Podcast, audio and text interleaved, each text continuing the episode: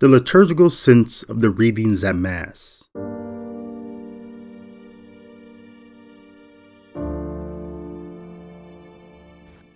A quote uh, attributed to St. Ignatius of Loyola reads Work as if everything depended on you. Pray as if everything depended on God. This quote is apparently in bright contradiction to the sacred scriptures that liken us to being sheep. Even as Psalm 23 reads The Lord is my shepherd, there is nothing I shall want. Then, in other parts, the sacred scripture are consistent with the Ignatian idea of personal responsibility, such as Matthew chapter 16, verses 24 through 26, where Jesus told his disciples, If anyone will come after me, let him deny himself and take up his cross and follow me. This relationship between depending on God for what we need and using those gifts and graces to live a life of virtue is perfectly summed up succinctly in a Paternoster prayer and through long form in today's readings at Mass for the 26th Sunday in Ordinary Time, Year A. Chapter 18 of Ezekiel, which some collections have subtitled Personal Responsibility, is cast in a unique hypothetical format with several verses beginning with the word if or the phrase but if to teach the way of virtue through theoretical situations. In the instant case of today's first reading from Ezekiel, chapter 18, verses 25 through 28, we should preface it with verse 20, which debunks the idea of punishment for sin being transferred from one generation to the next in favor of individual responsibility and accountability, saying, Only the one who sins shall die. The son shall not be charged with the guilt of his father, nor shall the father be charged with the guilt of his son. Justice belongs to the just and wickedness to the wicked. In verses 21 through 24, the Lord teaches that he rejoices when the wicked turn from their sins to follow him, and says that none of their crimes shall be accounted against them. However, the just ones who turn from justice to do evil shall die, and none of their justice shall be remembered. Some might think it is unfair for the Lord to remember the good things that the wicked man did before he turned evil, or that he forgives the evil things that the man did before he turned good.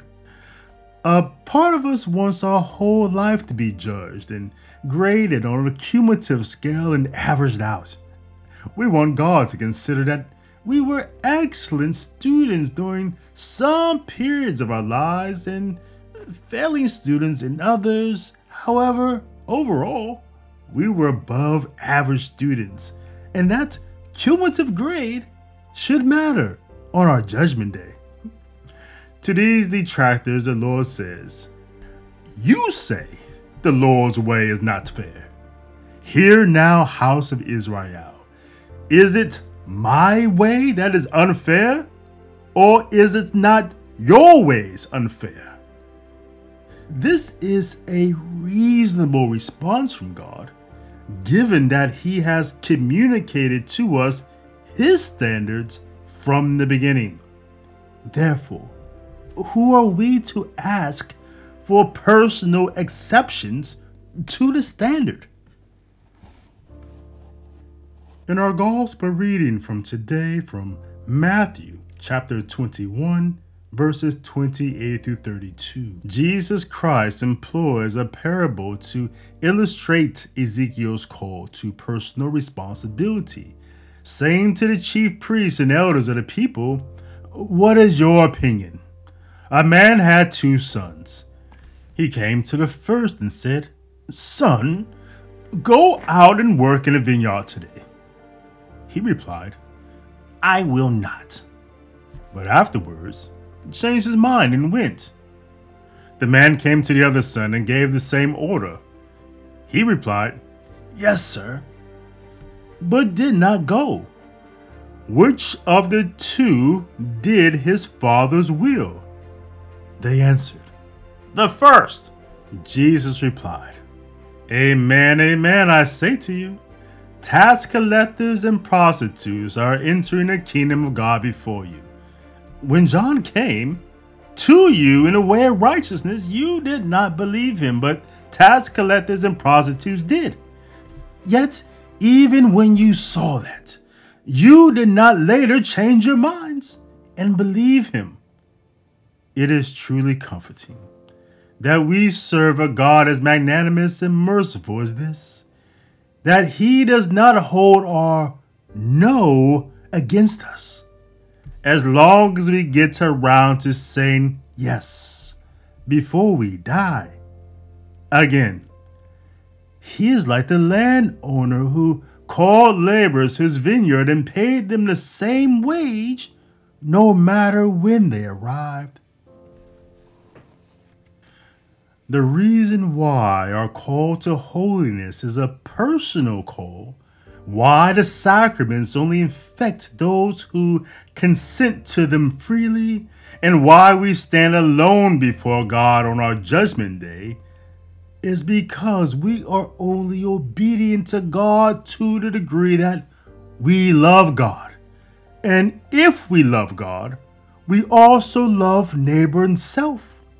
And if we love self, we take responsibility and ownership of our baptismal call to be holy because we have found nothing in this life that is greater than our eternal life with God. This is why we attend the holy sacrifice, not because the precepts of the church oblige us to, but because we have a sense of there being no other good outcome for our life, lest we respond to the call of divine love that burns within us and draws us nearer to its source. Indeed, the more we consume Christ, the Holy Eucharist, the more we become like that which we eat. And according to the Apostle Paul in today's second reading from Philippians chapter 2, verses 1 through 11, we might adopt Christ Jesus' attitude of personal responsibility, even to the point of giving up his life for those whom he loves, writing, Christ Jesus, who, though he was in the form of God, did not regard equality with God something to be grasped. Rather, he emptied himself, taking a form of a slave, coming in human likeness, and found human in appearance.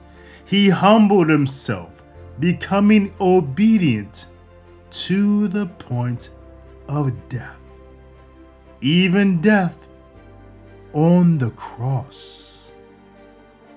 This is just one way how the readings at Mass this Sunday connect to the liturgy and how the liturgy is forming us how to live our lives in the world.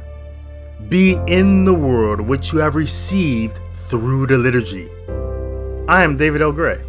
Visit me online at davidlgray.info for more content and context about the liturgical sense of the scriptures.